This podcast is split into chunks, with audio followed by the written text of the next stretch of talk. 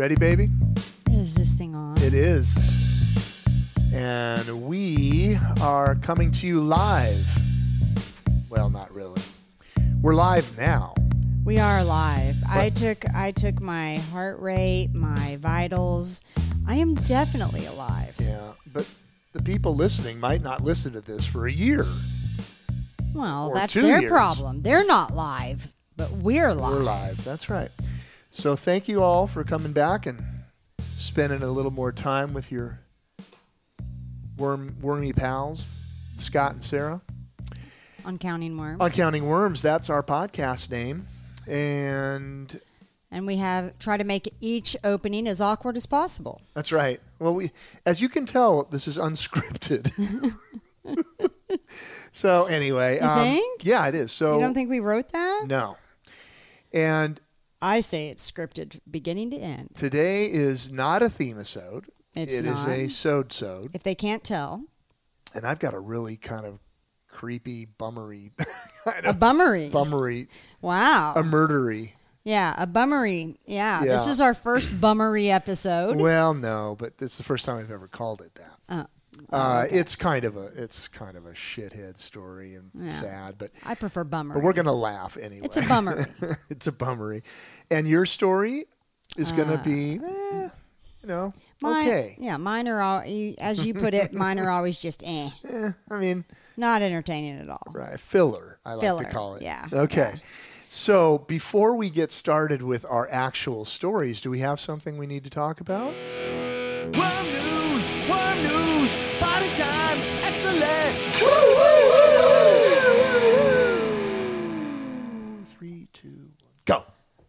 go on command. I know. Go ahead. The nonprofit organization Bush Heritage Australia, not what you think, don't go there, recently made a shocking discovery in the wooden boxes they built as nests for pygmy possums. Hmm. Pygmy possums are tiny, like they can ride on your thumb. Tree dwelling marsupials with big, floppy ears, large, inquisitive eyes, and they look like, well, a little make believe creature. Yeah. Oh, you yeah. gonna show me a picture? I'm going to show you a picture, and you tell me what that. Oh, is that the cutest thing you've ever oh. seen? Seriously, We gotta like, get one. I know, right? like something a child would make up.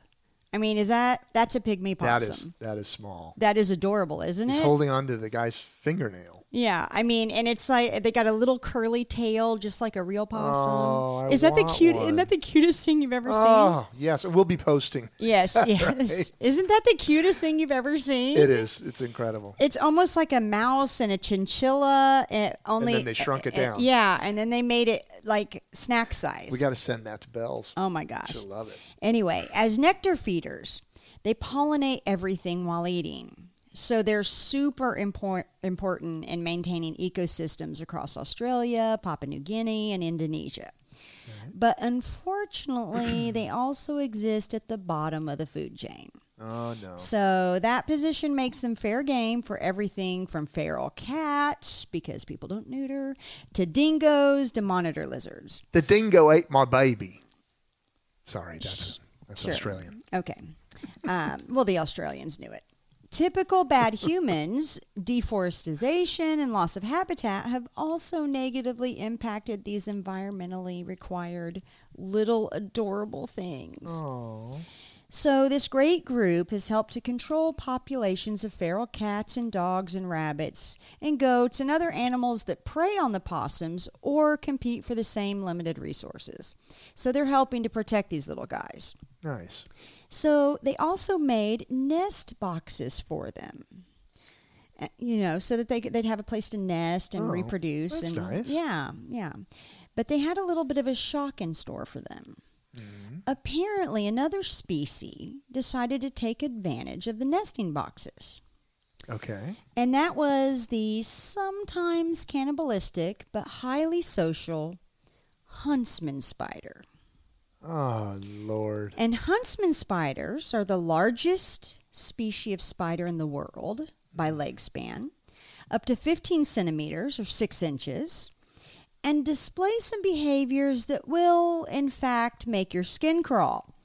See, they don't spin webs to catch prey. Instead, they are aggressive hunters who, are you ready for this? I'm ready.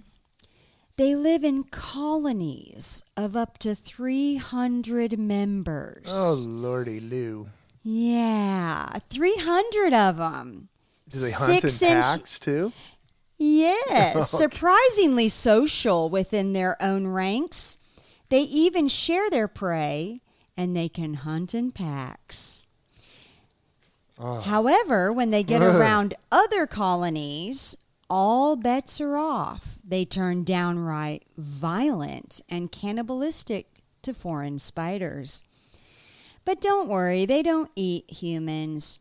Just, you know, birds, lizards, geckos, and the occasional pygmy possum. Oh, there he goes. Ouch. So the Bush Heritage members started noticing the spiders around the same time pygmy possums began relocating into the boxes.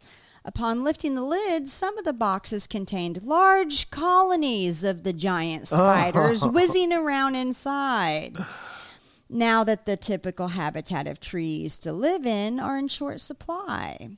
Like the little fluffy little possums, they're turning to the boxes for new real estate. I suppose you should just look really carefully before sticking a hand in there. How creepy. Like Australia wasn't scary enough. Now they have hanging boxes of giant spider colonies. nice, huh? Yeah. You know, that's a that's a crazy story and that's a, incredibly cute being. Isn't that the cutest Oh. little alien creature Yes. you've ever seen? When we go to Australia, we should try and find one and Yeah. sneak him back in our luggage. Yeah, we, we wouldn't even have to go in your luggage. You could just Put 'em in fit him in your pocket. Oh. I mean, that is the cutest creature ever.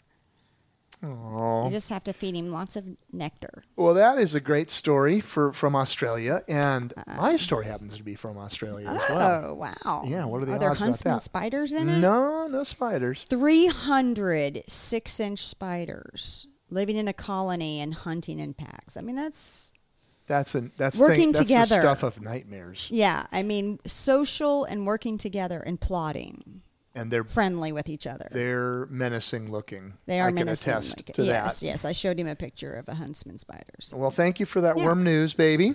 yeah. Are you ready for me to begin With your, what did you call it? Your bummery? my bummery story? Yeah, your well, bummery. it's just let's, let's get to the bummery. look. We promised to bring you true crime and murders, and sometimes they're a little bit on the ugly side. Sometimes they're bummery. This one is bummery. All right, so Let the bummery begin. let's go down under, All right. mate, matey. Just look for boxes hanging in trees and don't put your hand in. That's right. So this story is about a chap by the name of John Sharpe with an E mm-hmm. at the end and his beautiful family. Okay. Okay.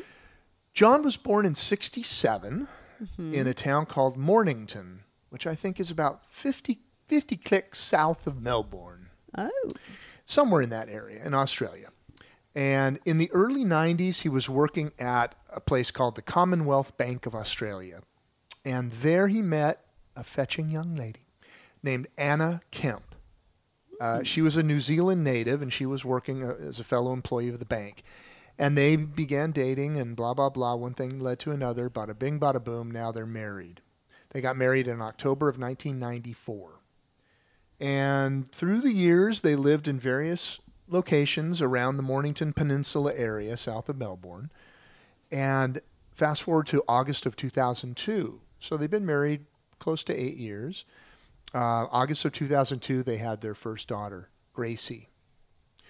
And Gracie unfortunately had a congenital abnormality, hip dysplasia. Oh. Now, I know you have experience with hip dysplasia, not Yeah. personally, but Right. with dogs. Yeah. ex- I've, I, exactly. didn't, I haven't heard it with humans, Yeah. but Right. uh, very common with certain breeds of dogs. Um, it required some orthopedic treatment, and she had to wear a corrective harness for the first three months of her life to get things kind of back on track. She was not what you would call an easy baby. Um, she had trouble sleeping. She cried quite a bit. Well, she was in a harness, Right. And as and uh, it was probably a lot of pain. right. That's well, yeah. I mean, there was a reason for it in this case, but Right. that doesn't make the living situation any more tolerable. Right. And so, when situations like this happen, uh, it can put a strain on a marriage, and it was no exception in the Sharpe household. So, even after the harness wasn't needed by her anymore, she still had problems with sleeping and eating, and her incessant crying still persisted. So, she was like a colicky baby Yeah. forever, it seems. Um, on a seemingly unrelated note, in September, I'm sorry, in just 2003, John dis- developed a sudden interest in spearfishing. Hmm. I'm just throwing it in there. He, he went to a local sporting goods store and bought a spear gun and several spears. And he spent a good good amount of time out in the backyard in the family house uh, shooting the thing and kind of practicing and honing his skills. This will come into play later on. Yeah. It wasn't a coincidence. No. so in November of 2003, the Sharpes bought a new home in Mornington. And at this point in their little family's life, little Gracie was about 15 months old. And the couple had recently discovered that Anna had become pregnant with their second child. So that gives you kind of an idea of what's going on with the family. The second pre- uh, pregnancy, however, uh, was not uh, something John was very excited about. In fact, he was on the other end of the spectrum. He would scream at his wife uh, that you know we had a deal. We were only going to have one child, and Ooh. you know he felt Yeah. that he felt that one child was burden enough, Ooh. and he didn't want another one. And so he began to resent his wife and his unborn child Uh-oh. and his existing child. I think he already resented her quite a bit too. So four four months later, on March twenty first, two thousand four, the Sharpe family attended a, a, bir- a birthday party for a nephew, and other people were present at the party. And then when they were questioned later by authorities, foreshadowing. Yeah. Uh, they felt that the, the Sharpes were getting along fine. They didn't see note any tension or arguments or anything like that. So I bring that up because that was the last known date where the whole family was seen together before The uh, the incident. yeah, the event. Yeah, exactly. the events that unfold, uh, Right. uh, the bummery occurs. Right, exactly. So the future bummery. that's right. So two days later, two days after this party, March 23rd. Oh, that's a great day. It is a great day. Wonderful people are born on that date. Yeah, I've heard that. Um, John and his wife Anna had a big argument before going to bed. And after Anna nodded off, John got out of bed, Mm-hmm. went to the garage, Oh. known as a garage here in the States. Oh, okay.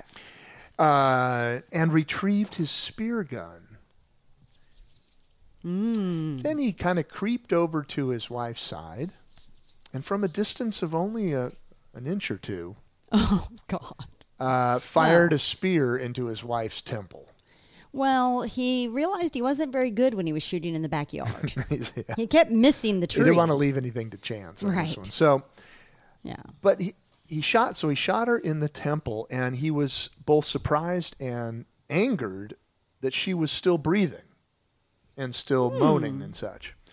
So he reloaded the gun. Hasn't he seen that Halloween costume when the where the arrow goes all the way through the head? Yeah. He probably, no. Well, he- No. I don't think he had. No. So Okay. what does he do? He reloads with another spear. How long are these spears? They're like, I mean, they're like arrows. I mean, For those of you at home that can't see, it's about this he's, big. yeah, Scott is big. showing you with his It's hands. about that big. Yeah, About, yay big. Yay, yay big. Okay, all right. So he's showing like three feet. About three feet. Yeah, I Yeah. think that's about right. So he uh, loads up another spear. So spear. did it go through? Well, it, it penetrated her skull. I don't But think it it, went out the other way. Yeah, it But it stopped. So Isn't the skull an amazing thing? It really is. It was like, you know, fuck you, dude. Hmm.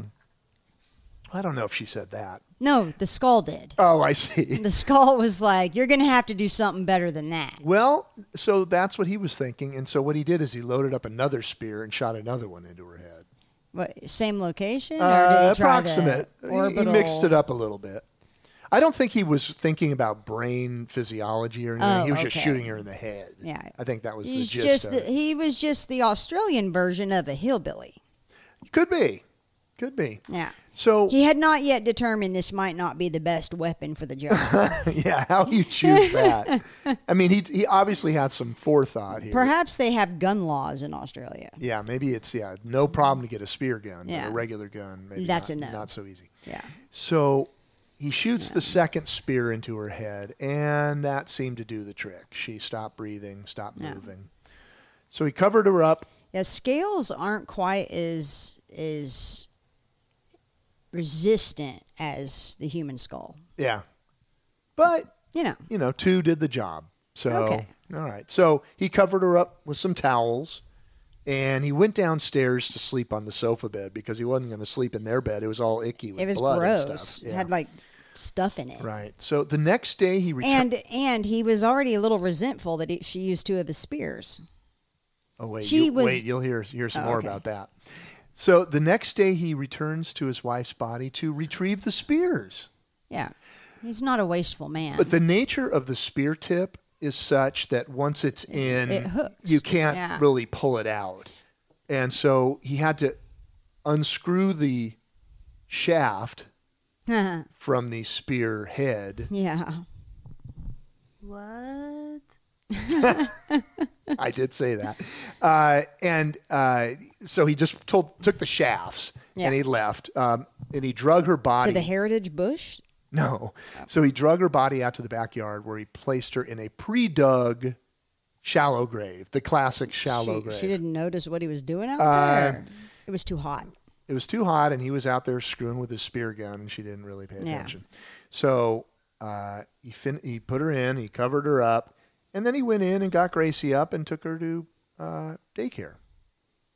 Oh. Just pressed on with his day. So a Oh. uh, so a few days after killing his wife, John took his daughter Gracie with him to a local sporting goods shop to buy another spear. Yeah. Yeah, because he, you know, He needs the pointy end. right. And so on March 27th, which is four days after he killed his wife, John put little Gracie to bed and returned down to the living room where he drank several uh, adult beverages to kind of um, numb himself, to prepare him for the night's festivities.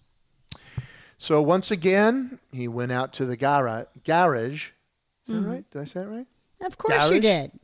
To get his spear gun. Every Australian I know sounds exactly like that. Well, wait, I'm going to do some Australian. You're going to do some good bit. stuff? Mhm. All right, perfect. Uh, so he went out and got his spear gun, as well as the new spear, Brand new. brand new. That's and nice. he. I'm glad that it's not the one that he was shooting trees and dirt with. Yeah, because you get an infection. Yeah, that would have been rude. So he he slips into Gracie. Now this is not funny, even though we're still making jokes, but it's horrible.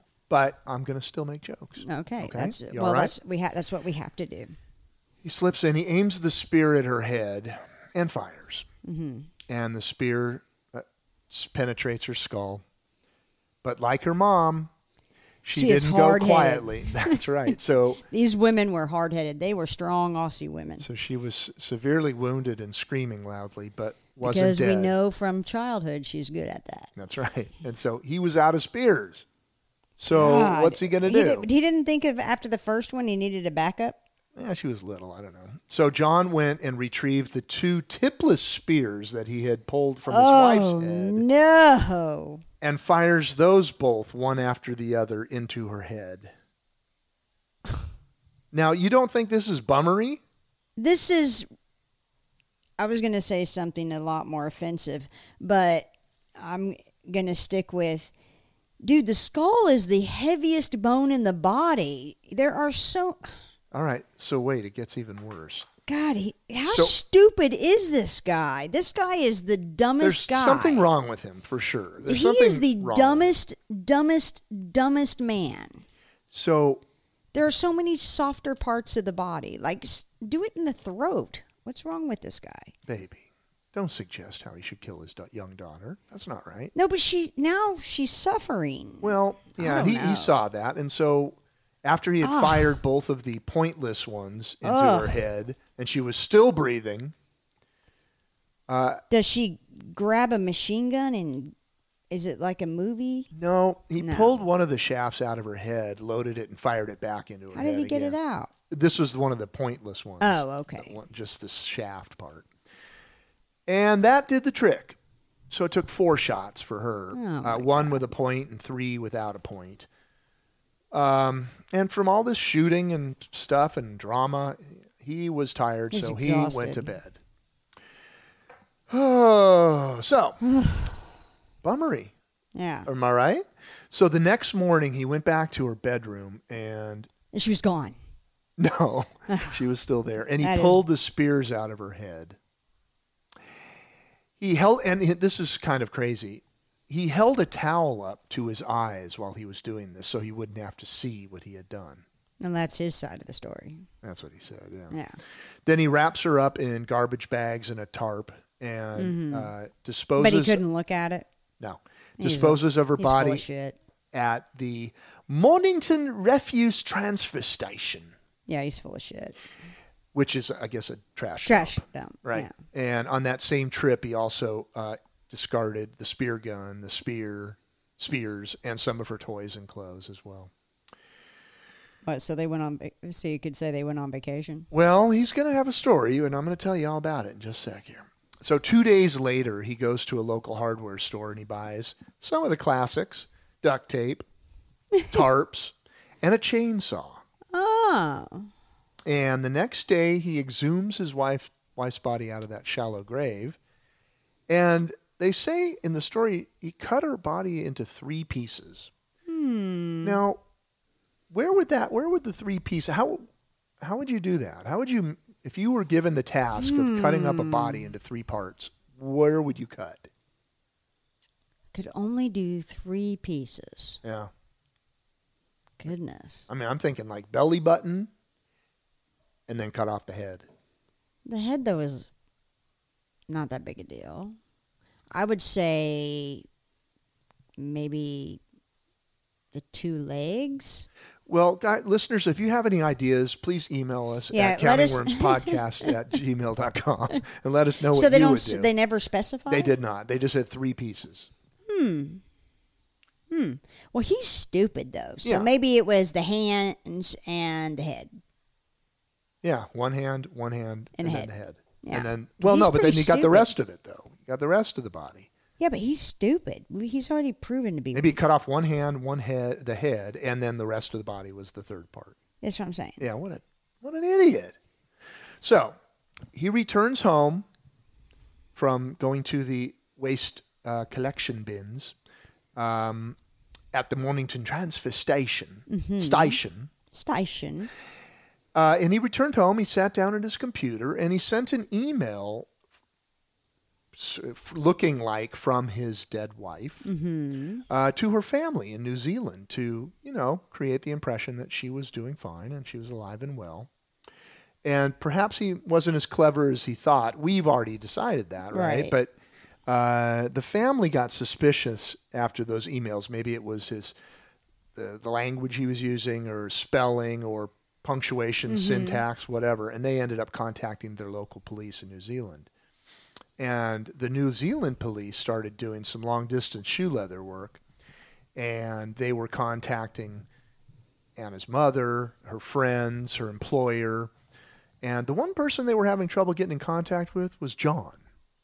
Weird. That is weird. So the detective in New Zealand put together a a case file of everything he had already gathered, and he sent it off to the Victoria Police Department uh, missing persons unit, uh, who quickly read through it and got a hold of John and brought him in.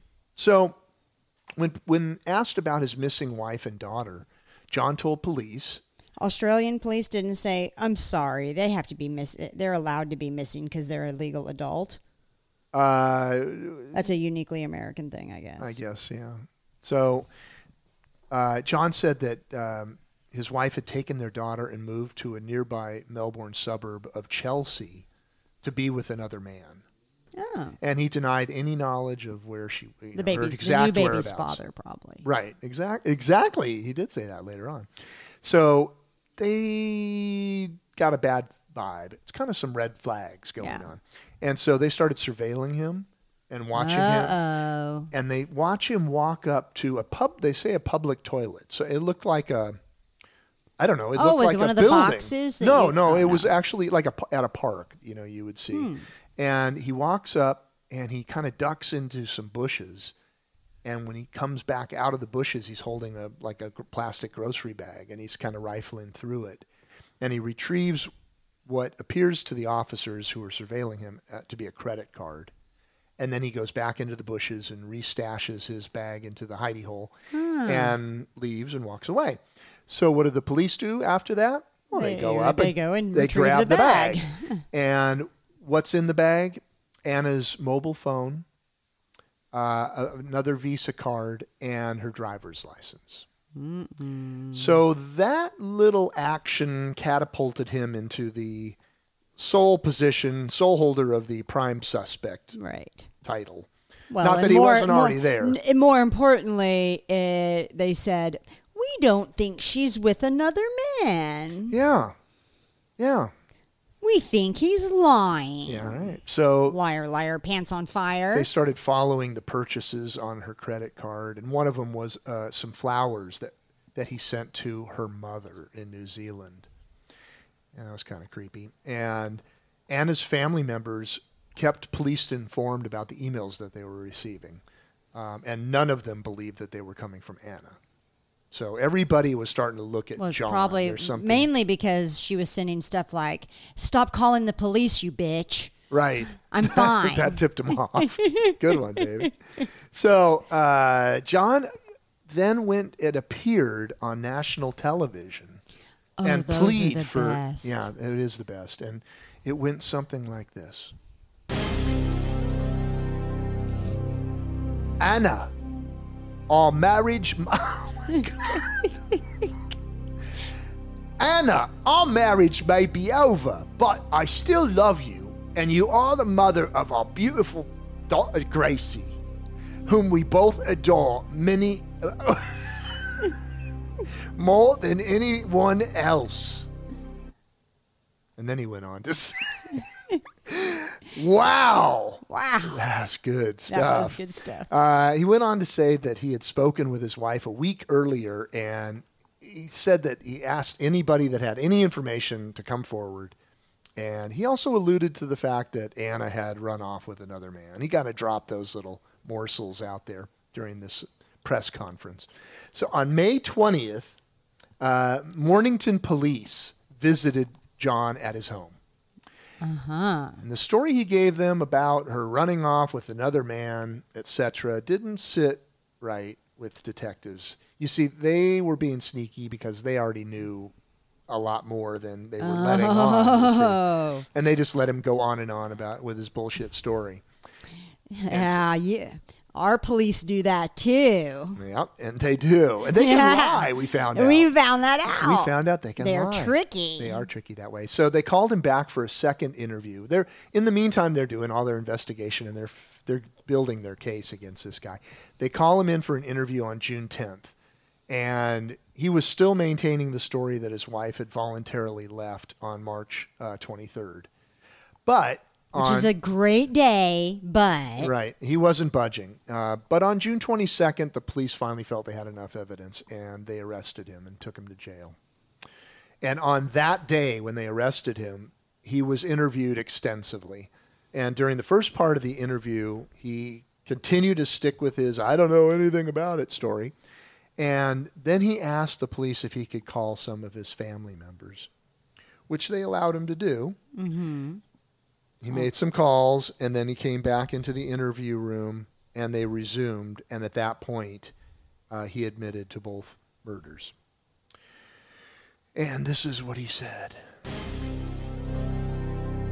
I killed my wife because she was controlling and moody, and our marriage was not a happy one. And then he added, I was thinking of taking care of Gracie by myself and just amongst this madness, but that's when I lost the plot. Now, I don't understand what that means, but that's what he said. yeah. I think what he meant was, I'm a dick. I'm a dick, and I've already killed the mom, and I'm, you know, there's some, a lot of stuff going on right now, and it's really a bad time for me to be raising the child by myself. Uh, it's not. And she it's cries not- a lot. It's not going to work out. It's- yeah, it just yeah. Yeah. And so, according to some of the family members, another reason that he might have killed uh, his wife was because she had discovered that he was diddling his little daughter, who was doing bad things to her. Apparently, John had something of a history of sexually abusing children. Yeah. Oh. I think I think the wife didn't know about it, but some family members knew he had a little bit of a past. Oh. Yeah, they didn't mention that earlier. So maybe he really meant it that there shouldn't be more children in the house. Maybe he was. Yeah, I was speaking from experience, and Yeah. for the, it was for the best. Yeah. Well, it doesn't matter. In sh- in August, uh, he pleaded guilty to both murders and was sentenced to two consecutive life terms, which, for some crazy Australian reason, means that he'll be eligible for parole in 33 years. Oh my god. So I don't know. They don't do things quite the same over there. Um, but he remains in protective custody to this day because there have been so many threats on his life from fellow prisoners. Good for them. And the media had labeled him the Mornington Monster. Uh-huh. And also, from another story of ours, the Chris Watts of Australia. Oh yes. You remember him? Yes. I did that Put story too. That's right. He, he killed his whole family and put his daughters in the oil drums. Or oh Yeah. God Almighty! But anyway, so I guess that that story's known in Australia, and he became the Chris Watts of Australia. Yeah. So was that bummery enough? Eh, at least he's stupid. He's stupid and he's in prison for at least 33 years. Thirty-three. How do they come up with that? So if it was only one life sentence, what is it? Fif 16 and a half years? Is that? Uh, yeah. I don't know. I don't know those Australians. We love know. them. I mean, we, we, do. love 'em. We do. And we've got listeners. And we have listeners in New Zealand too now. Yeah. Uh, hello, mates. How's that? uh, but the same thing with the Brits. Their their system of justice and their sentencing is so much different than Yeah. is here. Well, Yeah. maybe we're skewed because we're in Texas and things. Yeah, things are a little di- yeah, yeah. I will say the United States doesn't have like a universal policy. It's very Well, as, Different. as a comedian once said, uh, not only does Texas have the death penalty, but they've got an express lane. yeah. That was So, Ron White. Ron White. Yeah, There you go, yeah, Ronnie. yeah. All right. Uh, so, Clap your hands, everybody. And everybody just clap your hands. next story. Finally, There it we got is. it back. I did. So, is yours bummery or no? no, mine is not. Okay, cool. Yeah. The the palate cleanser, Yeah. as it were. The trip, the journey, the fall. Is that the name of it? Yeah, that was Oh. for Steve. Hi, Steve. The trip, the journey, the fall. Yeah. All right, lay it on me. So, uh, Mumbi has always been fit and considered an attractive woman. Mumbi. Mumbi, Okay, yeah. even now at 50 years old and the mother of two, she gets noticed. She's taller than average, right. has beautiful dark skin, and cheekbones that could cut glass. Wow. Yeah. Hubba She's hubba. originally from Kenya, and I it's probably this touch of exotic in her looks that has always given her so much attention in her new home of Chicago. I see. Okay. Yeah. Her and her kids had just returned home from the trip of a lifetime. Hmm. Where'd they go? Mumbi had just been saving for years and years to make this happen because it had been over 10 years since she'd been home and seen her parents before either of her children had been born. But now the kids were old enough, her savings was enough to make it happen, and the two week trip to her homeland in Kenya could not have been more perfect. Oh, I thought you were going to say Mumbai. Mumbai in Mumbai? No? No. All right, Kenya. No. All right. Um, my dream trip, too, by the way, Mm. along with Zimbabwe. Mm-hmm. Just saying, I know, it's not about me. Back to our story. Right. Of course, she got all of them the right vaccines. She was very overly cautious.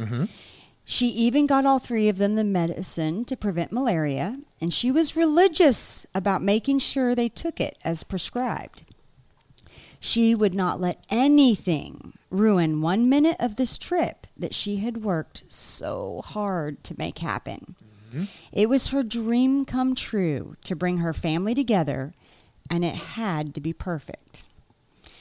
If there was anything she could avoid, like illness, she would do it. Okay. Good planning. Her parents fell in love with them. Of course they did. How could they not? And her children, they loved the wildlife, the dancing, the flavor. It was every bit the perfect trip of her dreams. That was Until. until the journey home. Oh. It had been brutal. The babies had recovered from the jet lag in a day or two, but not Mumbi. She had never felt so old in her entire life. Huh. She thought, well, you know, youth, to be young and vibrant again. But not just with each passing day, but seemingly with each passing hour, she felt worse. Boy. She thought, well, I'll give it a week, you know, one week. Surely I will feel better by then. But oh no, that jet lag turned worse and worse. There is tired, sure, but then there is tired. Fatigue. the fatigue, exhaustion, mm-hmm. the kind where you feel like you have not slept like one minute in weeks on end. That is the kind of tired she was feeling. Every day that passed, she dropped to a whole new level of horrible. She was so, so sick at her stomach and hot and sweaty, like she had the world's highest fever. Her body ached like she had the flu. It hurt everywhere. Okay, the week was up, and she called her doctor. And enough was enough. You know, she had to get help. And of course, she was out of town. It took a little longer to think. It was like her brain was moving in slow motion. Mumbi was so tired. Even though she couldn't sleep, she really, really wanted to. And then she decided she would just have to find another doctor. She called around and called around until she could find one that would squeeze her in. She managed, how she did not begin to know, to f- get herself to a doctor. There she realized that these cruel doctors use lights a hundred times brighter than what could ever possibly be needed. Hmm. Were they trying to pierce the back of her skull with this light? Why did it have to be so bright? She had to force herself to keep her eyes in the half open position. But finally, the blessed sight of a young and kind looking doctor appeared and knocked at the door. She acted very interested at, as Mumbi described her glorious vacation with family and the hell week that came after. But then Mumbi stopped. A light bulb seemed to go off in her head, and she added, I think I've felt this before.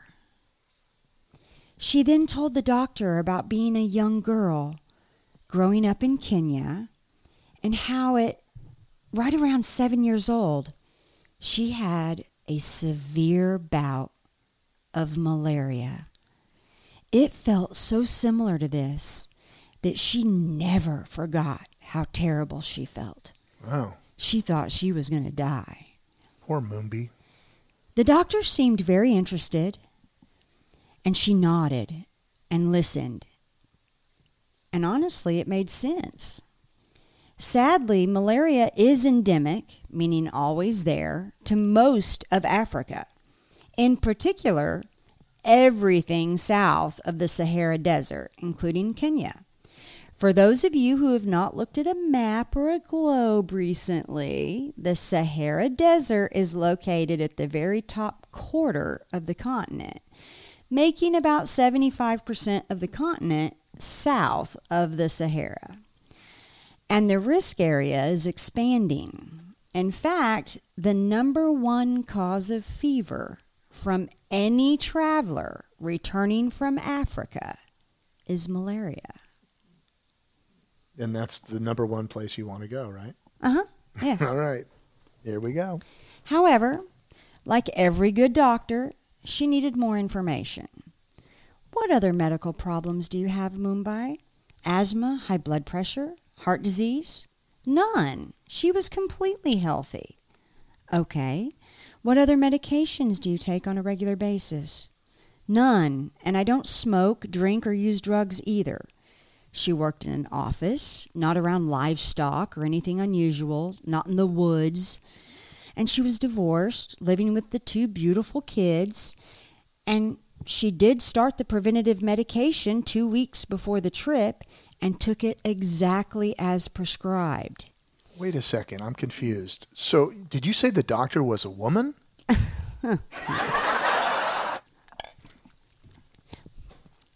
She had it once and did not want her children to suffer through that. The doctor started her exam. Mumbi did not have a fever, and high fever is usually a symptom. But she'd already told the doctor that she took Tylenol and had been taking it every three to four hours, so that could explain the lack of fever. She was sweaty and her heart was racing. Otherwise, her exam was completely unremarkable. Hmm. Malaria really began to make sense to the doctor. Profuse sweating, headache, muscle pain, nausea, and even worse, while we hate to advertise it and we always want everyone to take the prophylactics, there is a certain type of malaria in parts of Kenya that is not killed by them. Just like bacteria that can grow resistant to antibiotics, this malaria has outsmarted our drugs. Hmm. Just like there are mosquitoes in Africa that have outsmarted DEET. Hmm. It's kind of creepy. Since she had already had this infection for more than a week, and malaria is caused by a parasite, it was really important that treatment was started quickly. As bad as the illness was, it was a three day anti parasitic treatment that would end it. Mumbi was grateful to take the medication and looked forward to being back to her normal self in such a quick turn of events. Yeah. So it sounds like this is going to have a happy ending. Quick, quick story, right? Yeah. In a perfect world, that would be the end of the story. But for Mumbi, it was not a perfect world. Mm. She believed she had malaria, and so did her doctor. But after three days of pills, she felt even worse. She had become so weak she could hardly care for herself. She couldn't move. She threw up non stop. Her heart felt like it was going to jump out of her chest. It thumped so hard and so fast.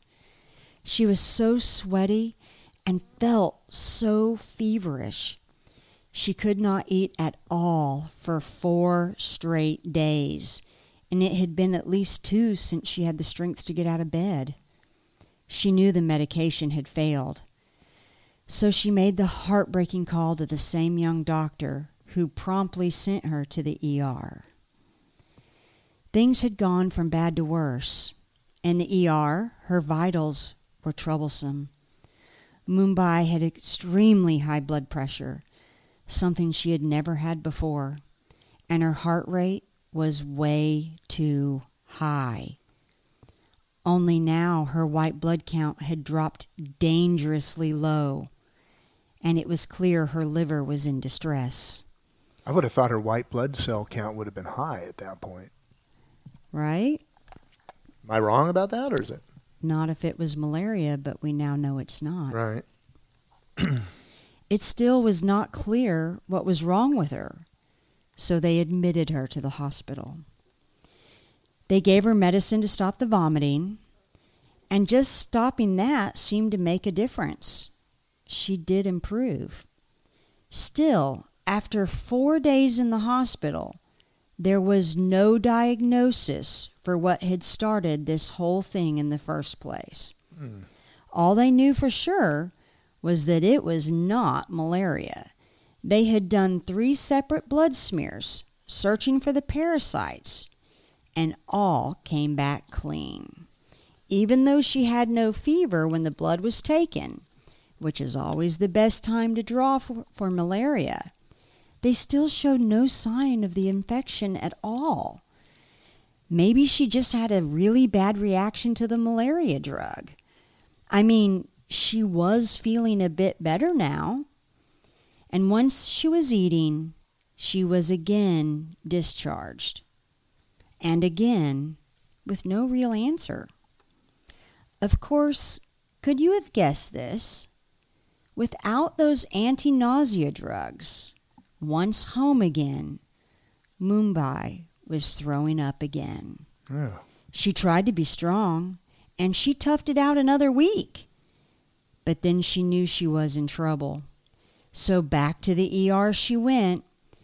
But this time, the ER staff recognized they were outmatched. They were a little community hospital, and they were worried.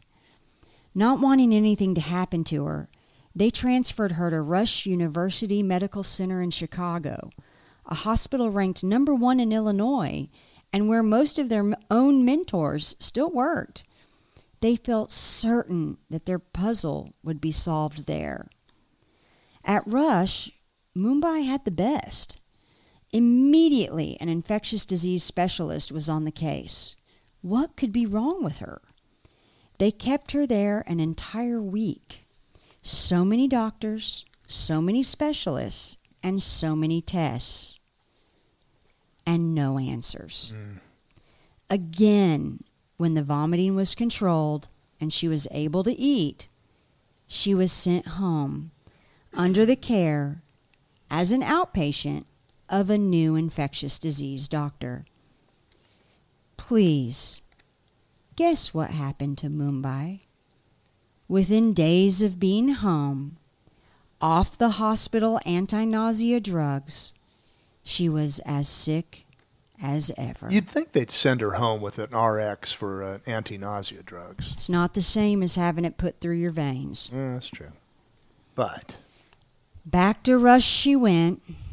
More doctors, new doctors, CT scans, MRIs, a biopsy of her liver. No, they weren't all normal. But nothing added up in a way that meant anything. Her blood counts were a little off.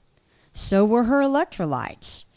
But what do you expect from someone sweating with a heart rate that stays over 160 beats per minute every day, all day, all the time?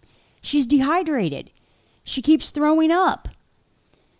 All of that makes a difference. And in the end, nothing contributed to a diagnosis. She was given half a dozen drugs, from antibiotics to antivirals to antiparasitic medications.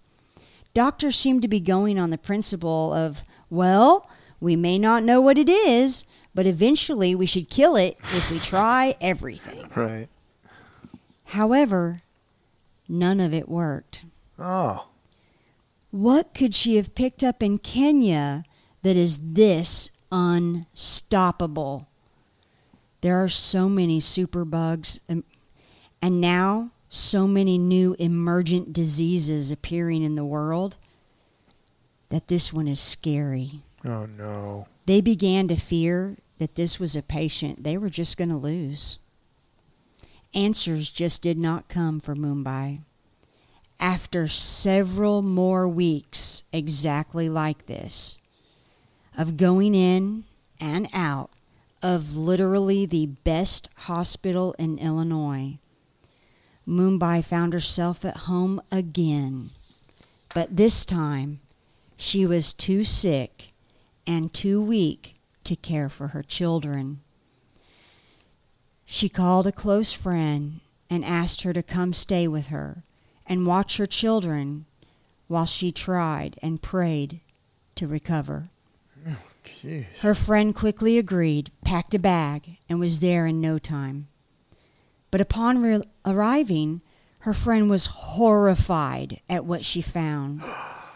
Mumbi was thin and gray, her lips pale and cracked. It was far worse than anything she could have ever expected. She demanded Mumbi tell her everything. And once she heard it, she said, You must call Dr. Brown. She will know what to do. Dr. Brown had been Mumbi's physician for more than 20 years and knew her patient extremely well. She had her an appointment that same week. Dr. Brown was also shocked by her appearance.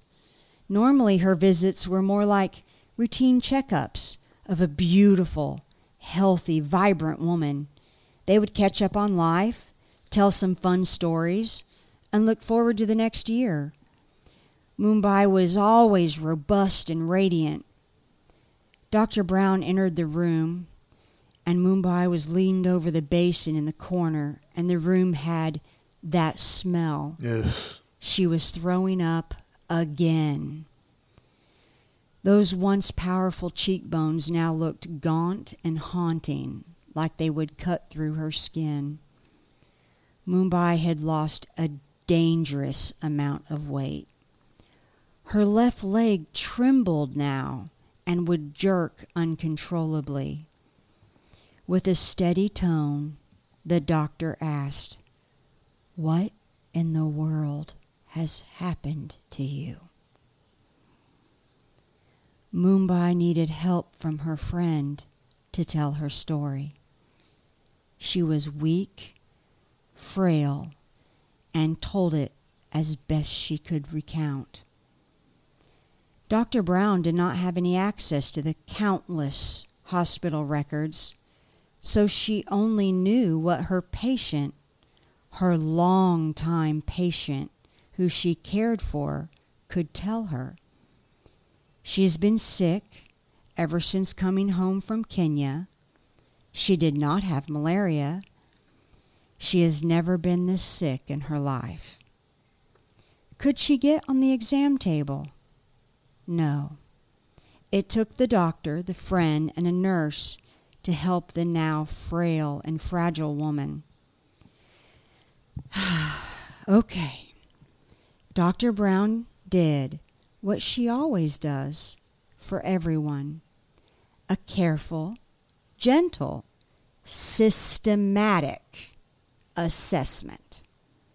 She started at the tip top of the head and would work her way all the way down to the itty bitty end of the baby pinky toes. Oh. Wee wee wee.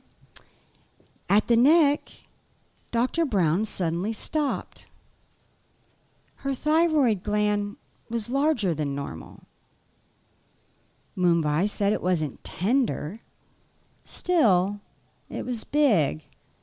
Dr. Brown was pretty sure this was new. She noted it and continued.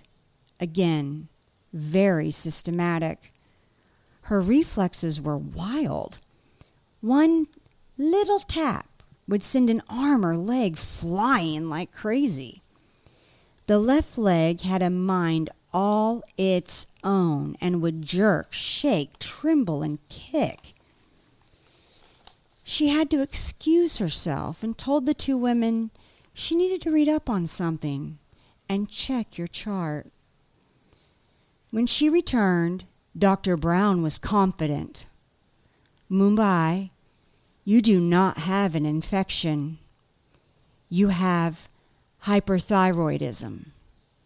You are experiencing a thyroid storm the most dramatic and severe form of the disease.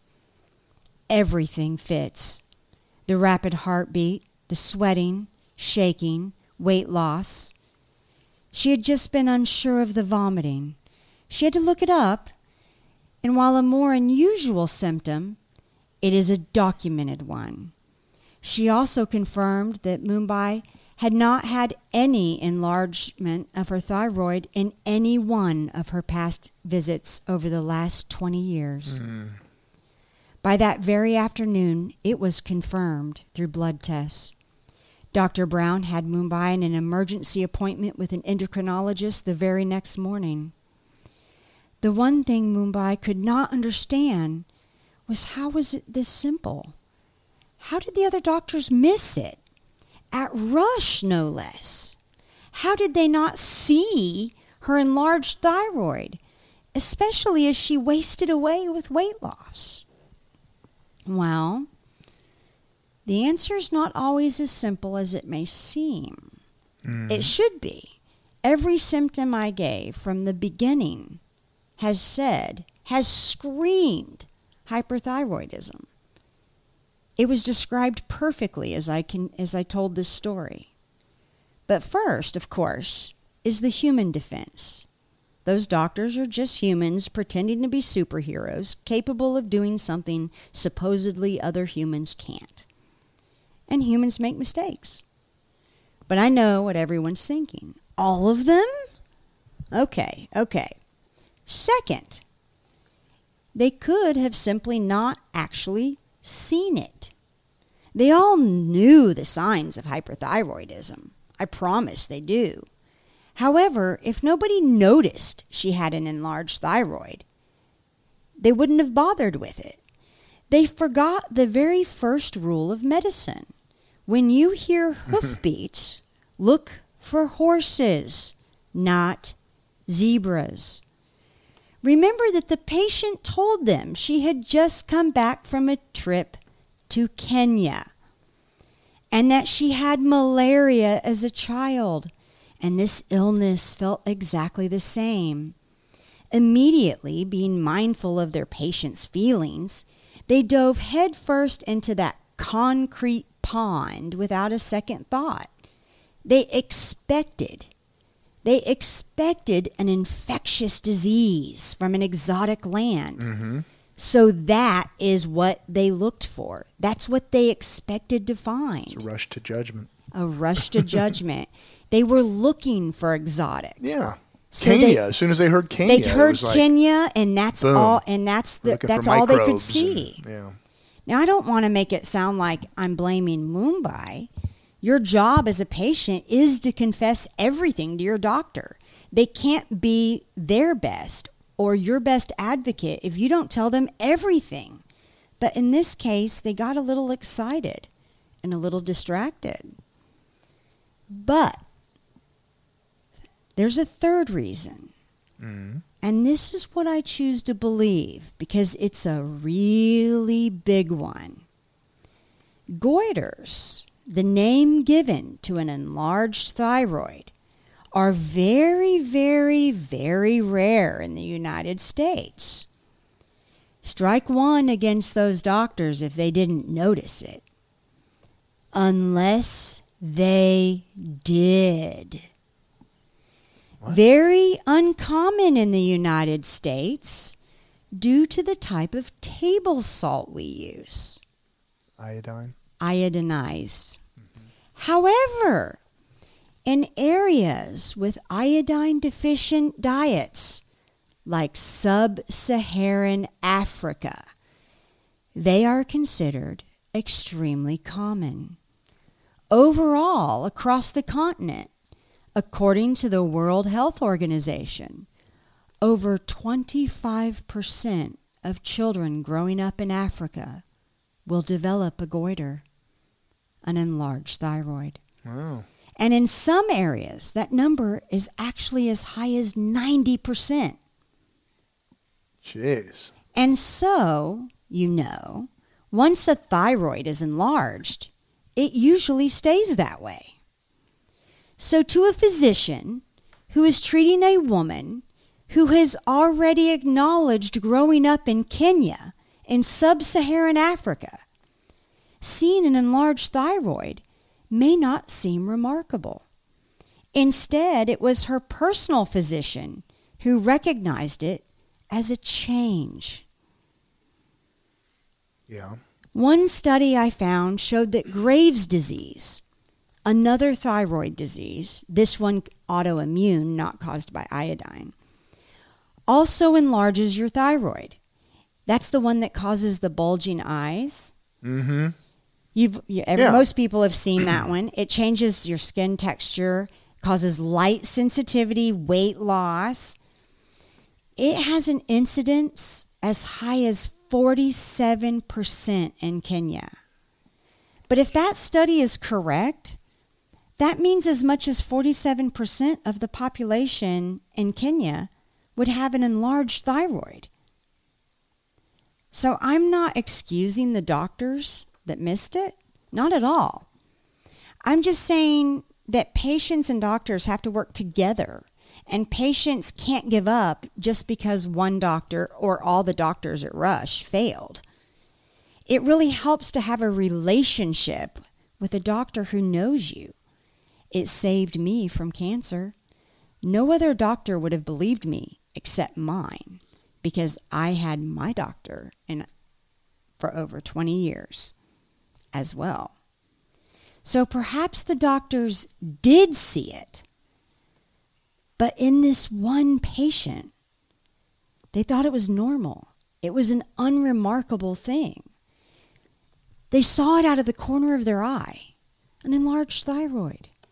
But she was here due to an infectious disease mm-hmm. that they had to find before it killed her. It never crossed their mind that that enlarged thyroid was new because she grew up in sub Saharan Africa Yeah. Where it's common. where it's common. But her own personal doctor knew that it was Immediately that there. it wasn't common for her. That's right. Well. Hmm. hmm? hmm? Hmm. What? I like that one. Wow. Thyroids. Boy, there's a lot of thyroid stuff going on around here. Right? oh my gosh. Well, thank you. for- Interesting, huh? Yeah, thank you for uh, enlightening us. Yeah. Where'd you get all that stuff, hon? So the uh, worm news was Ripley's.com, National Geographic, and then my story was Diagnosis by Dr. Lisa Sanders and Epidemiology of Thyroid Diseases in Africa. Ah.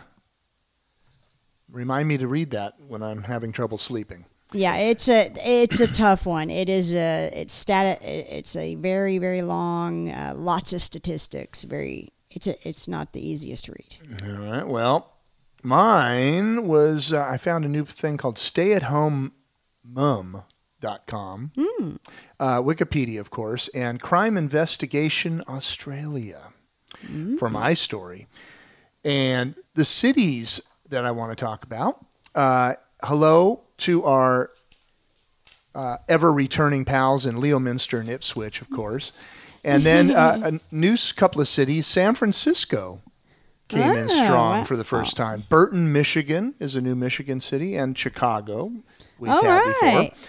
And uh, on the uh, international front, in- interestingly enough, Nairobi, Kenya. Wow! Yeah, yeah, that showed up. And Auckland, New Zealand for my Cool. story. So, yeah, We're talking about you guys today. that's right. So, anything Rush else? Medical supposed to be the best in all of Illinois, yeah. and uh, Kenya. Well, you guys, if you guys will let me come visit, I'd be very very happy. Yeah. As long as we don't get goiters. You're not going to get goiters Oh, from visiting. Okay, cool. And she didn't have malaria, Oh. and it's a, it's a three day anti-parasitic to get rid of it. Oh. Three days, three Yeah, days of that's nothing. medication. Fine. Let's go. But and all you got to and hey, just drink a little gin and juice, and you'll be and you won't get malaria anyway. Ah, I don't drink though. Yeah. So then well, what do I do? Then you take quinine. Quinine is in um, ginger ale, right? Mm-hmm. Well, there you go. Problem solved. All right, guys. Thanks for coming back. And until next time, Live big. rest in peace. The worms are waiting. Adios.